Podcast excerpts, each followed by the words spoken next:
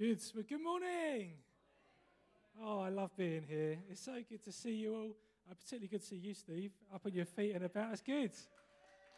We've, uh, we've been praying for you over in Hastings as well. It's good to have that as family. Um, and it's good for me to be able to come and just kind of enjoy the Word of God with you and to share that with you. Isn't it so good? Isn't it such a privilege to have this? To have the Word of God, uh, to kind of see what God's heart is and what His plans and purposes are for us uh, as a people. Um, as Claire said, I'm going to be uh, continuing what Paul started last week, which is a new preach series uh, on the minor prophets. Um, so I don't know so many of you that well, so there may be some new people here, those people who don't know their Bible particularly well. The Bible is a collection of lots of books, and uh, they're actually grouped in, in different ways. So the first five books in the Bible, the Pentateuch, they're, they're all kind of attributed to a guy, Moses, and it basically establishes God's heart for people. Actually, God made us and He wants to be with us. And God sets aside a, a, a, group of people, the Israelite people, through Abraham. And He says, I want to love you and I want to pour my blessing on you. But you're going to have me as your God. So therefore, I want you to worship me and love me. And I want you to honor me with your whole heart, your soul, your mind, your strength. And then once you get through those kind of books, you get some historical books. So people like Joshua, there's Kings in there, Chronicles, those kind of things, which basically outlay this story of how God has this people and then we have some kind of wisdom uh, books, poetic books like Psalms, um, Proverbs, Song of Solomon, some really soppy stuff in there. Uh, the real kind of like coaster, placemat kind of stuff in there. And then after that, we end up with the prophets. So we've got some major prophets. You've got Isaiah, Jeremiah, those kind of things. And then we've actually got 12 minor prophets. Now, we're only looking at six in this series because we've got six weeks through the summer. But we're just picking six of these minor prophets to be able to look at well, what is God's heart through these prophets? What, what is it that we can learn for us today? So you might be thinking, well, Alid, we've got the epistles, we've got the New Testament, we've got so much rich stuff in there. Why do we want to look back at some of these other, maybe more probably the books that you wouldn't turn in your morning reading and say, I'm going to I'm going to look at Hosea, I'm going to look at Amos, or any of those kind of things. But it says in the Bible that all scripture is given, is, is given inspired by God for a number of things, but including doctrine, which means if we really want to get a good understanding of what God is like, we want to look through the whole of scripture. And uh, also, I, I do feel that as we go through this series, my heart, my hope, my intention is, our intention is that you would better understand what God's love is for you.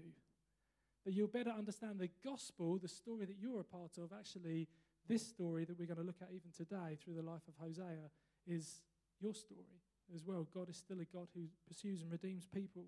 So, Paul looked, uh, last week looked at the prophet Amos, and today we're going to be looking at the prophet Hosea. So, if you've got your Bible, you can turn uh, to the book of Hosea with me. Um, and for the uh, while you're doing that, I'm just going to put it into a bit of uh, context for you. Uh, this guy, this dude Hosea, because it's it's a crazy book. It's, I've actually thoroughly enjoyed studying it. Um, so Hosea lived in the latter part of the kind of 8th century BC, all right? So this is 750, 780 years before Jesus is on the scene. And, well, you can see here on this timeline, you've got Amos, who Paul spoke about last week, and then Hosea, who comes just after it. They're, actually, they, they probably would have been alive, maybe, just that, well, there would have been some kind of overlink for a short period of time, although Hosea is probably a couple of generations, a few generations younger than Amos, and certainly would have prophesied on behalf of God later than um, Amos did. And both of them were prophesying. Hosea is prophesying to the same kind of group of people, this group of Israel, this kind of northern section of the, of the two groups, um, as well as Amos did. So I don't know if anyone was here a few weeks ago when Paul spoke um, on one generation commending God's works to another, and he talked about three kings. So we had David, we had Solomon, and then a third one. Anyone remember his name? Rehoboam. All right. And, and Paul was saying how within just three generations, people can go, a nation could go from having God right in the center to actually just in three generations, God being on the sidelines and sin creeping in. Well, I want you to know that this time, when Amos and Hosea, this is 200 years from that point where it's just gone from bad to worse for the people of Israel and Judah.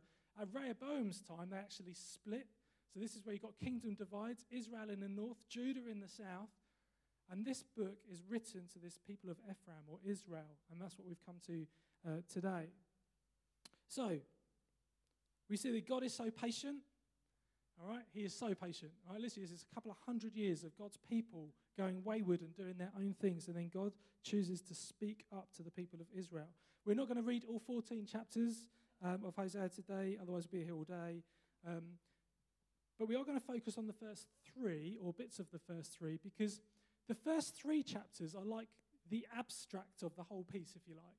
So there's 14 chapters, and you can read all of it, but actually, a lot of the key things are contained within the first three chapters. So that's what we're going to uh, look at. So we're going to look at the problem of sin in Israel, which is highlighted in those first three chapters. We're going to look at the consequence of sin for Israel. And then we're going to look at God's intention to pursue his people, Israel. And then finally, how his plan to redeem his people Israel come about. So, why don't you turn to Hosea chapter 1? If you haven't got your Bibles, you can uh, see it uh, on the screen there. We're going to start with Hosea chapter 1, verse 2. Hope you strap yourself in because we're on for a ride. It says this When the Lord first spoke through Hosea, the Lord said to Hosea, Go, take yourself a wife of whoredom and have children of whoredom for the land commits great whoredom by forsaking the Lord. You can imagine when I was given this book and I read it for the first time, I got to verse 2 and I text Andrew just saying, I've got questions already. But so this is, so let me just explain, right? The context of this book, God approaches a guy called Hosea, and God is going to speak through this guy, Hosea, but before giving a word to him, he asks Hosea to go and do something pretty radical, right? Pretty radical. Find a whore, find a prostitute who will no doubt be unfaithful to you, but I want you to go and I want you to marry her. I want you to love her. I want you to support her as a husband. Now, it's not uncommon, if you know your Old Testament, it's not uncommon for God to actually um, ask people to do things or for people's lives to, I guess, illustrate something what God is wanting to do in the people of Israel. So it might be they refrain from doing something, or they go and wash in a certain way, or do something which is a picture, an illustration of what God is doing in the bigger picture. This is definitely on the more radical side of the stage. Like, I don't know what Hosea was thinking. But God says, find a whore, an active prostitute, marry her. And he says, while you're at it, have some kids as well. All right? Right, now, what's going on? So, God is going to give a word to the people of Israel, but He doesn't just want Hosea to go and just say it. He want, he's going to have Hosea live it. He wants Hosea to feel. He says, Hosea, you're going to be my mouthpiece. You're going to speak to this people of Israel, but actually, I want you to be involved in this. I want you to feel what I feel. I want you to experience what it is to have someone that you love be unfaithful like Israel have been to me. This is what's going to happen through this story. It's an incredible, I say story, this is a real life thing. And so he wants Hosea to see the problem of Israel's sin for what it is. And then he's going to show the consequences of that sin through Hosea's life. Lucky him. I just, I think we live surrounded by sin every day. And if we're not careful, we can actually get used to sin. We could even make allowances for certain sin in certain ways. And you know, it would have been no different for Israel in that day. God was there somewhere on the sidelines, but God was not center place. Worshipping Baal, doing all the things that they did. They had a lot of idol worship. And I think what God wants to do through Hosea's life as an example is actually to really show the seriousness, the severity of sin for what it is. He wants Hosea to experience that. Israel has committed great whoredom by forsaking the Lord, he says. Hosea, you need to understand what it's like to commit yourself to someone who then sells themselves to neighbors down the street. Like, you, you really, you, you need to understand something of the pain and the anguish to give yourself wholeheartedly to someone only for them to be someone else's whore on another night of the week. That's what he's asking Hosea to do. God is going to use Hosea's life as a living, breathing example of what Israel has done to God over now hundreds of years, with God waiting patiently for them. But it's also a story of how God is going to pursue her and how God is going to redeem her back again. And this is all played out in the life of Hosea and his wife. So God approaches this prophet Hosea, and this is, what's, this is what happens. So Hosea is obedient to God, um, and he finds and marries this prostitute called Gomer. I have no idea what the vetting process for this was. I have no idea. I don't know whether he just went down the right red light district and kind of just saw who was available. I don't know. But something I do want you to know is this He loved her. I'm not just saying he made an active decision to love. No, I mean, God put something in his heart where his heart was entwined with hers. He loved her. It says, uh, it talks about their sweet embrace in chapter 3, which is not talking just about a sexual union. What it's talking about something that, that kind of the Hebrew word means to be knitted to or entwined with. This is something much more than just, I'll just passive obedience, I'll just go and do what God says. No, actually, this guy has, this guy really loves this woman. His heart is for her. He's invested in this relationship. And I think he really needed to in order to fully understand what God has been going through for the last 100 years, 200 years. Hosea really does need to have love in his heart for this prostitute in order to really fully understand and comprehend what the issue of what's going on with the Israelite people and God. And we see how Gomer, this lady Gomer, that he falls in love with, goes on to have a son with Hosea. In fact, there's going to be three children, right? We know that the first one is definitely his. The other two, we're not entirely sure. Commentators disagree. I suppose there's not much way, real way of telling, is there? But you've, you've basically got the first one. But this is what's interesting, right? God is going to be very particular about what these three children are going to be called. All right? Very particular. Because in biblical times, names meant something. Right? There's lots of cultures today, many cultures maybe that you're from, where names have real significant meaning.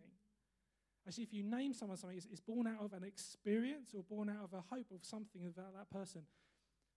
And it's, it's no different when God names people in the Bible, it carries significance because it has something of a meaning of what's going to happen or what God's intention is. Does anyone in here, just out of interest, know what their name means? Yeah? Jeff, salt of life. Uh, yeah, go on, Steve. Crown. Brilliant. Sarah? Princess. Or, yeah, lady, noble woman. That's a good one, isn't it? That's on my list here. Yeah, go on. Soldier. Fantastic. Brilliant. Well, so there's lots of names in the Bible. So here's a few. So God says to Abraham, You're not going to be called Abram anymore. You're going to be called Abraham. Why? Because there's something in the meaning. It means father of many, father of multitude. This is something of a promise of what's going to come about for Abraham. So we've had Sarah, Elizabeth. Anyone, Elizabeth here? Hey, we got, wow, how that? Elizabeth, Lizzie, Izzy means my God is my oath. That's a good one, eh? God's my oath. Any Johns here? Or any derivatives from that? Joe, Joanna, Johan, any of those kind of things means Yahweh is gracious. Any Joshua's? Joshua means Yahweh is my salvation. Right? Names which mean something so God says, Right, you're going to have three kids, and I'm going to give you some specific names for these kids. And he says this this is what it says. So he went and took Gomer, the daughter of Diblaim, and she conceived and bore him a son. And the Lord said to him, Call his name Jezreel. Say Jezreel. For in just a little while I will punish the house of Jehu for the blood of Jezreel, and I will put an end to the kingdom of the house of Israel. Okay, so stay with me. Gomer's going to have three children, all right? This prostitute and Hosea's wife have three children, and they're going to represent, if you like, the consequences of Israel's whoredom, the fruit of whoredom by forsaking God and being unfaithful to Him, all right? And the first name is Jezreel.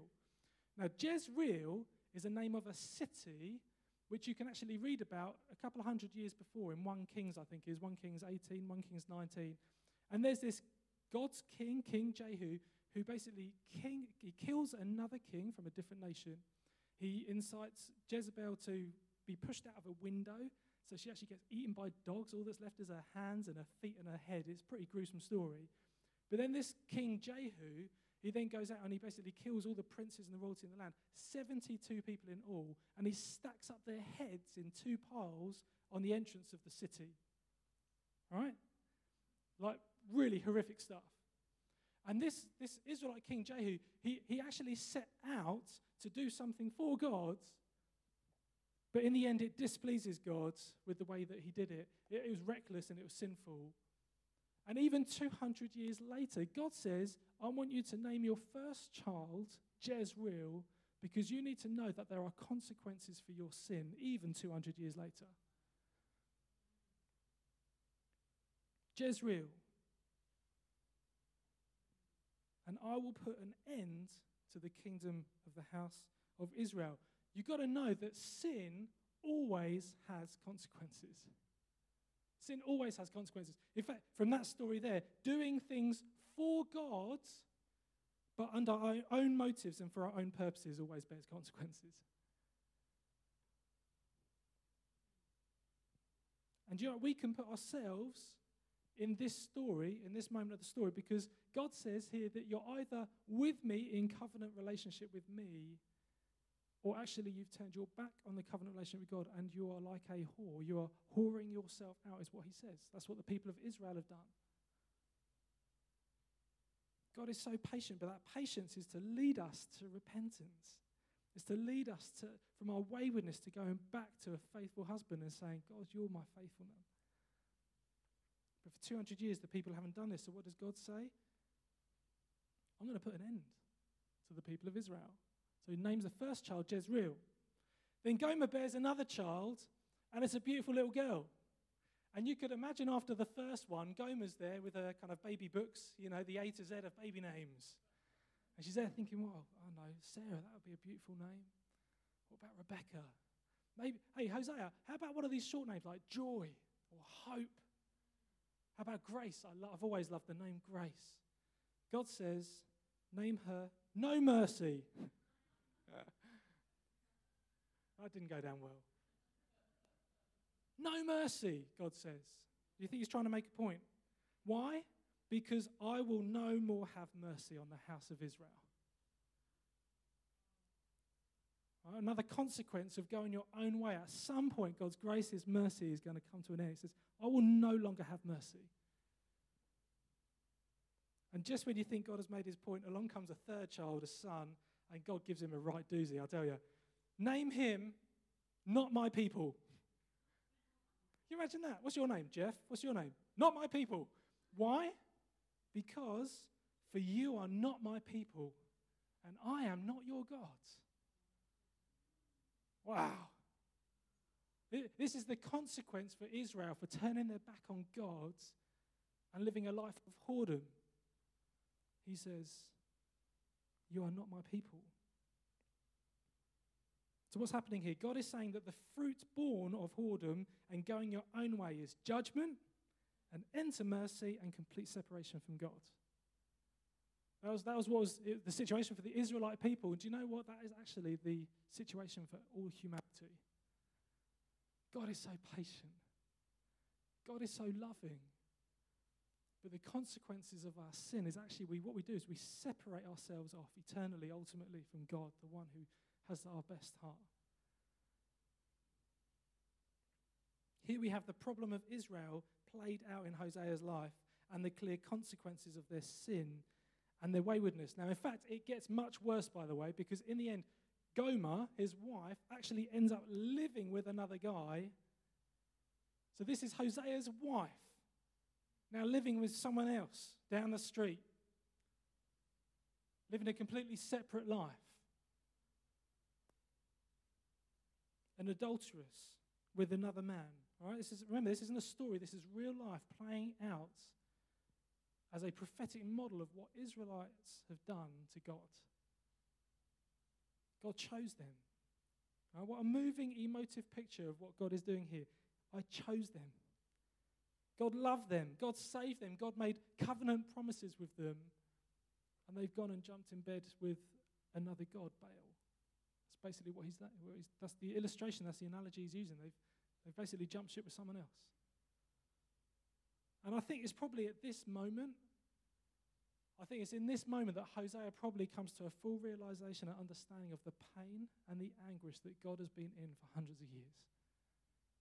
I think Hosea, in this moment, when the love of his life has just gone and left and is now living with another man, I think it's in this moment that Hosea understands the pain and anguish that God has been feeling. We've got to understand this. We've got to somehow grapple with what it is that's going on here. Hosea is experiencing just some of the pain that God feels when his people leave and turn to idols. When, when we choose every time to walk away from Him and unite with someone or something else and not Him. That's the consequence of our sin. But then what follows is probably. You know, I've never really studied Hosea before the last couple of weeks. I think it's probably one of the most tender and beautiful love songs in the Bible. And it's sung by God over this people, Israel. It says this, chapter 2, verse 14. And you know, if you don't know God, this is what he would sing over you today. Therefore, behold, I will allure her and bring her into the wilderness and speak tenderly to her. This, this whore of a wife living in someone else's house, I'm going to draw her into the wilderness and I'm going to speak tenderly to her. And there I will give her her vineyards and make the valley of Achor a door of hope. And there she shall answer as in the days of her youth, as at the time when she came out of the land of Egypt. Verse 23 And I will have mercy on who? No mercy. I'll have mercy on no mercy. And I will say to not my people, You are my people. And he shall say, You are my God. Hey, I want you to understand with God, the consequences for our sin is never the end of the story. Do you hear that? The consequences of sin, that's never the end. Why? Because God pursues his people. God pursues his people and he, God pursues us. Time and time again throughout this book, we have this recurring theme of God saying, This is the consequence of your sin, but oh, how I'm going to run after you. Oh, how my heart is to pursue you and to win you back to myself. God pursues his people. Such gentle, tender words. I'll allure her. I'll speak tenderly to her. Door of hope. Talks later on about make you lie down in safety. I'll betroth you to me in righteousness. Make you right again and in justice, in steadfast love, and in mercy. This is a promise of a God who wants to pursue those who have run away from him, a nation who would turn their back on him. And he says, I want you back. I will have you back, is what God says. So, how does this play itself out in Hosea's life? This prophetic story for everyone to see. So, Hosea, he's there real guy in a real point of time, and his wife has gone with another guy. What does he do? Because he could have legally actually got both of them stoned. She was adulterous.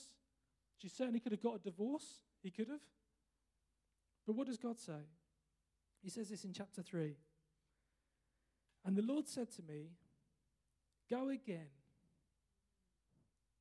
Love a woman who is loved by another man and is an adulteress, talking about Gomer, even as the Lord loves the children of Israel, though they turn to other gods. Now, this, this is remarkable, right? Hosea is now, he's going to actually go so far as he's going to buy her back. He's not just going to give her an offer, he's actually going to go and purchase her freedom to bring her back. So it says this in verse 2 So I bought her for 15 shekels of silver and a homer and lethech of barley. And I said to her, You must dwell as mine for many days. You shall not play the whore or belong to another man, so will I also be to you. Just imagine Hosea goes to the lover of his wife and he pays him to, for a freedom to get her back. To get her back. When you just think for a moment on what God asked Hosea to do here, you get a glimpse into what God's love for us in our wretchedness is like. She was faithless.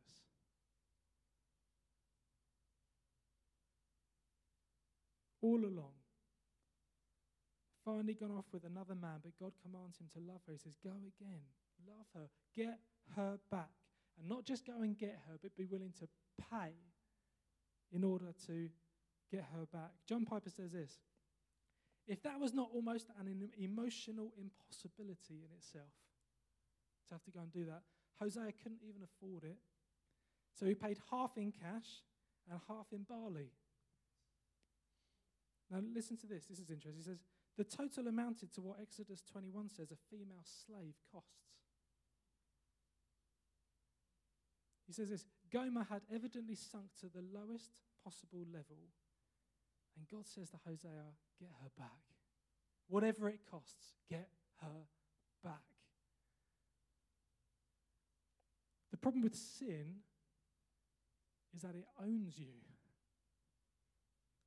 That's the problem with sin. You think you have the freedom to sleep here and sleep there. I don't know what her intention was with even being with this other guy, but before long, what sin does, it robs from you until all you're left is the value of a slave woman. You've become slave to the very thing you once thought brought you freedom. That's what sin does. It owns you. All sin leads to a life of slavery. And in this case, in the case for each and every one of us, the only way you can be free is to be bought back by someone who is willing and wanting to pay for you. This is, this is what God tells Hosea to do go, pay for her freedom, bring her back, restore her again. Why? Because God, this is God's promise to the people of Israel is that I'm going to send a payment. That means that I'm going to redeem you back. And do you know it's the same payment for us? God's not talking about paying in silver. God's not talking about paying in barley, he's talking about the very cost of his one and only son, Jesus, on the cross. This is what it costs to buy us back. The price of your freedom from a slavery of sin, the consequences of what Gomer went through, what Israel are going through, what we would go through had it not been for Jesus on the cross saying, I will pay the price for you It's just an incredible gospel story all the way throughout. You think you understand grace. You read about Gomer, you put yourself in the story. Just in case you're under any disillusion as to who you are in the story, you are Gomer. We are Gomer. We're, we're the ones that have turned our back and been unfaithful and God, playing the part of Hosea, or Hosea playing the part of God, is the one who goes and he pays and redeems. That's what he does. He pursues and he redeems. And when we put ourselves in the story like that, it just leads you to say, God, what grace. what grace. I, I, haven't got anything to offer. But you know You, you can bring your shame and your guilt and you can come back to God and he can pay the full price for you. We've all found pleasure and satisfaction in places and have ended up becoming slaves to the very things we once thought gave us freedom. And the only way we could be free was if God, our husband in waiting, the one who made us, loved us, wants us, would pay the very high price that our sin demands to bring us home. Powerful story, isn't it? Hosea. I don't think Hosea really, truly felt or experienced half, a tenth, a hundredth of what God has in his heart for you. His love for you far exceeds what Hosea's love was for his wife. The pain and anguish that, it, that happens in God's heart when people turn their back on him and say, No, I'm going to go my own way, even with the consequences of being completely separated from the life source of God. But you know, God's heart to pursue us, God's hope and heart to redeem us is far beyond anything that we could ever hope for in our hearts or do. It's Jesus dying on the cross for our sin.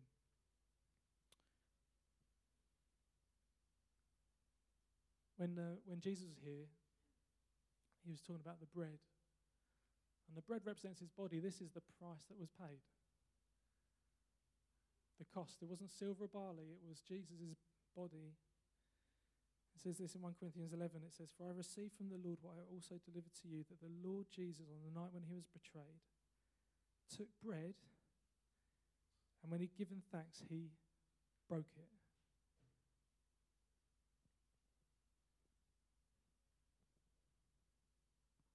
He broke it. This is Jesus' body broken for you. The payment for our whoredom.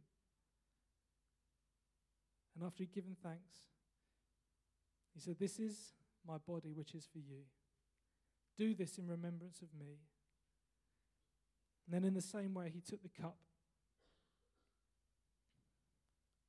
Took the cup after supper, saying, This cup is the new covenant of my blood.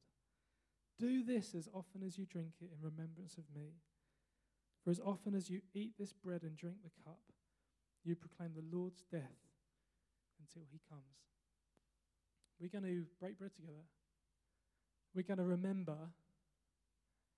not just the reality that Hosea experienced in our sin, not only the consequence of our sin, but actually we're going to remember the loving Savior who died on a cross so that just like Gomer, who was bought freedom to bring her home, we can remember what God has done for us and say, God, thank you that you paid the price for my freedom. That although I've gone so low to the level of just being like a slave, slave to my sin, you've purchased my freedom and you've brought me into your family. Why don't we just close our eyes? In fact, why don't we stand? Let's stand together. Get a little bit active. I know that we're nearly out of time. I'm just going to pray. I just want to thank God for my salvation. You can do the same. And then we're going to break bread. I don't think we're going to sing a song straight away, certainly. We're just going to give a bit of space and time for you to be able to just do this, either in couples or you can do in families. You can just do it with the people around you. It doesn't matter. That if you don't know Jesus, don't take the bread and wine because it means nothing to you. But for the rest of us, we're just going to break this bread and take this wine and remember what He's done. God, I just want to thank you that you love me. Oh, Lord, I want to thank you that you pursued your people and you won her back. You redeemed her. You didn't divorce her. You didn't stone her. You went and you paid a great price the blood of your Son in order that we may come home. And Lord, thank you that we're no longer slaves, but Lord, thank you that we're children of the living God. Thank you that we're built together as a wonderful temple of the Holy Spirit. Thank you, Holy Spirit, that you're here right now. And thank you that we are a beautiful bride to a faithful, loving husband. And today, Lord, we say if there's any sin in our lives, would you highlight it to us? We want to say we're so sorry. And we say today again, Lord, like we've done for some of us many times before, God, again I say, you are still the Lord of my life. I still want you to be the center of every area of my life. And we say, we love you. Amen. Amen. Why don't we just do that now? So I think bread and wine. Obviously, we've got a table over the front here. I think we've got a couple of tables. Oh, we've got a table there as well. So let's be active. Let's move around. You can pray. Thank God for one another. You can pray for one another. Can I just say as well, if if you feel, if someone comes to mind in this room that you feel that maybe you've got bad relationship with, can I just say this is a great time to sort that out. So do you mind if I just break bread with you? Just break bread together. Thank God for that His body covers over all of those things. Just be in union with one another. Okay, let's do that now then. Just while Cameron plays quietly in the background.